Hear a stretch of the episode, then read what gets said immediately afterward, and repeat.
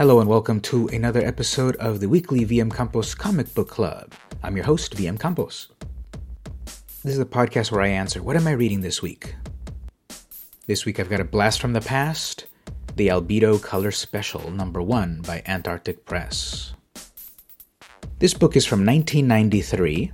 It's a classic furry comic by Stephen A. Gallacci. Basically, story, pencils, inks, everything is by Gallacci. The indicia states Albedo Color Special Number 1 is published by The Antarctic Press, P.O. Box 290221, San Antonio, Texas 78280. Story and art, copyright 1993, S.A. Gallacci.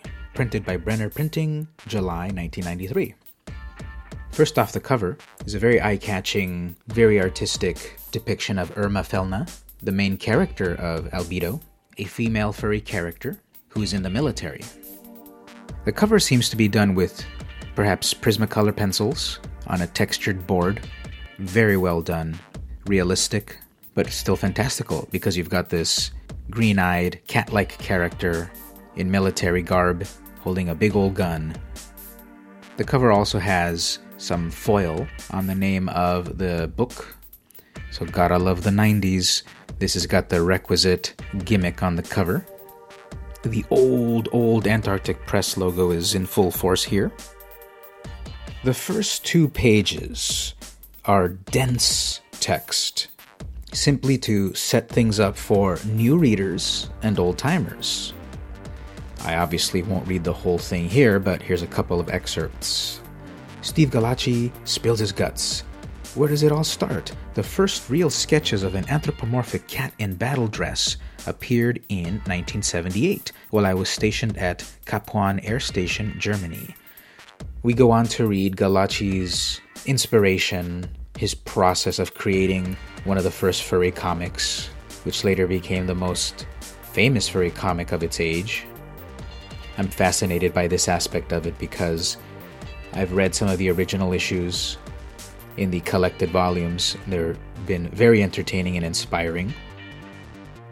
I saw this book at a local thrift store, and I love that. I love being on the hunt at thrift stores and flea markets to see what sort of comics pop up. I was fortunate enough to find number one. And it's got this great introduction to the story and the, the world built here. Again, reading a bit here. Known space started with a population of genetic constructs, clearly not native to the planet they were on, with high tech support systems, and no direct evidence as to how or why they got there. The story of Albedo is basically a war between various anthropomorphic characters, various furry characters.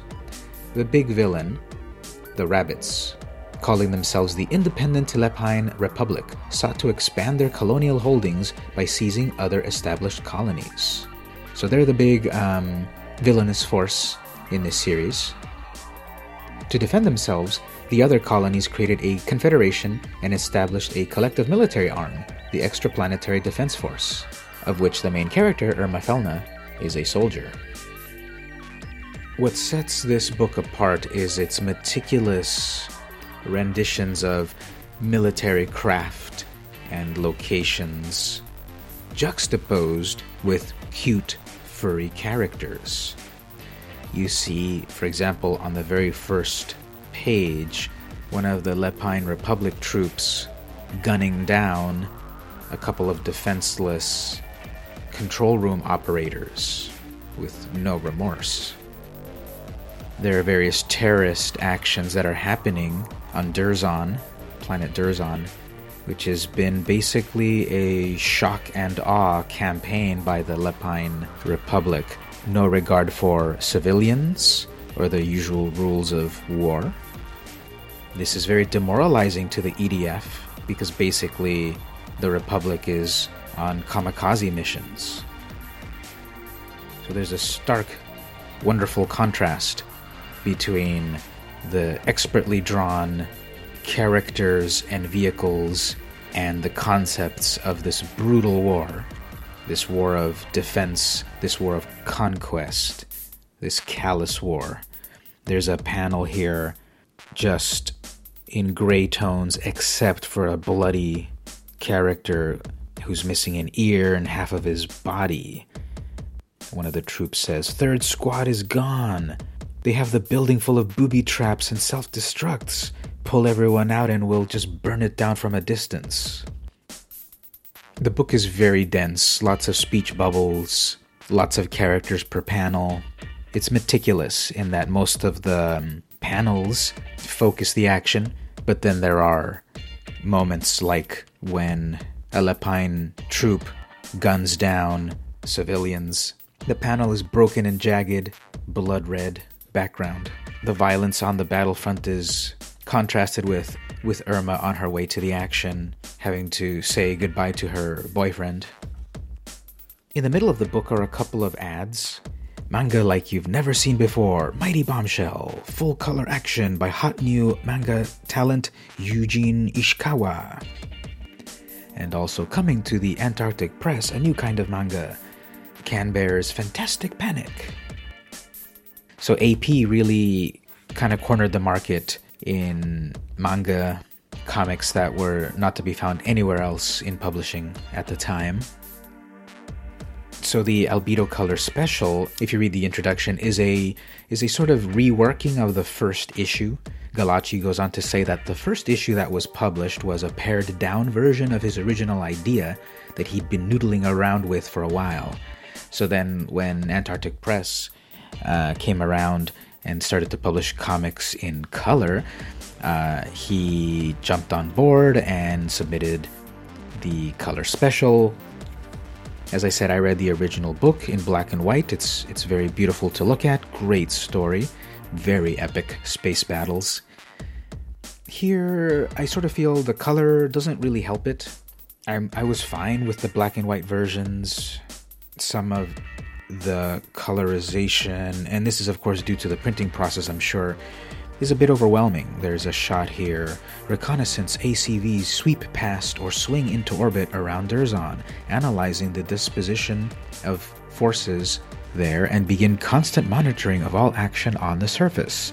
And it's basically, of course, the black void of space, but it's too black, it's too saturated. The, the planet itself is too dark, even on the side of sunlight and I sort of see a variety of stars and nebulae in the background, but they're pretty much drowned out by the black.